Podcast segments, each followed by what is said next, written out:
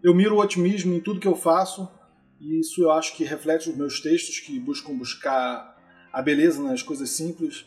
Mas a vida não é um saquinho de São Cosme e Damião.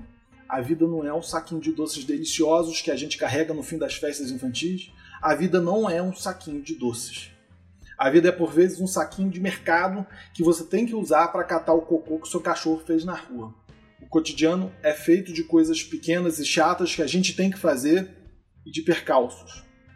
E a vida é, por vezes, você pisando no cocô de cachorro que um idiota não teve a hombridade de pegar o cocô com tal saquinho de mercado.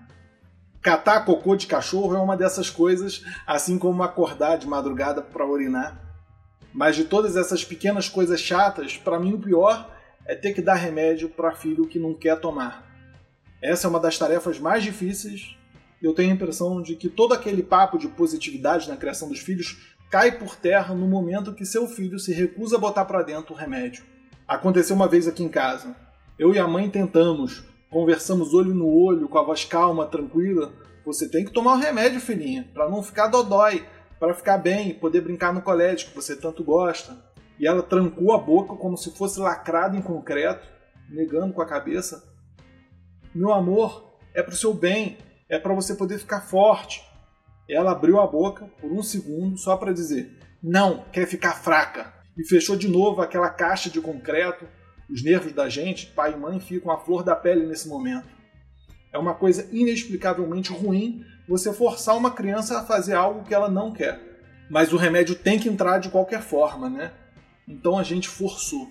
Uma cena ridícula. Naquele momento, tudo que eu queria era que ela entendesse o quanto tomar remédio, antibiótico no caso, é importante para a saúde dela.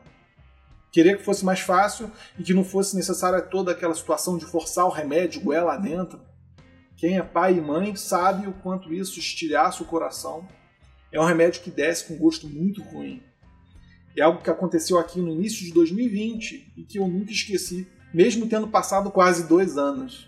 Mas a vida não é um saquinho de doces, por vezes é um gosto de remédio ruim goela abaixo. Por isso, que é tão importante a gente se agarrar às pequenas coisas boas.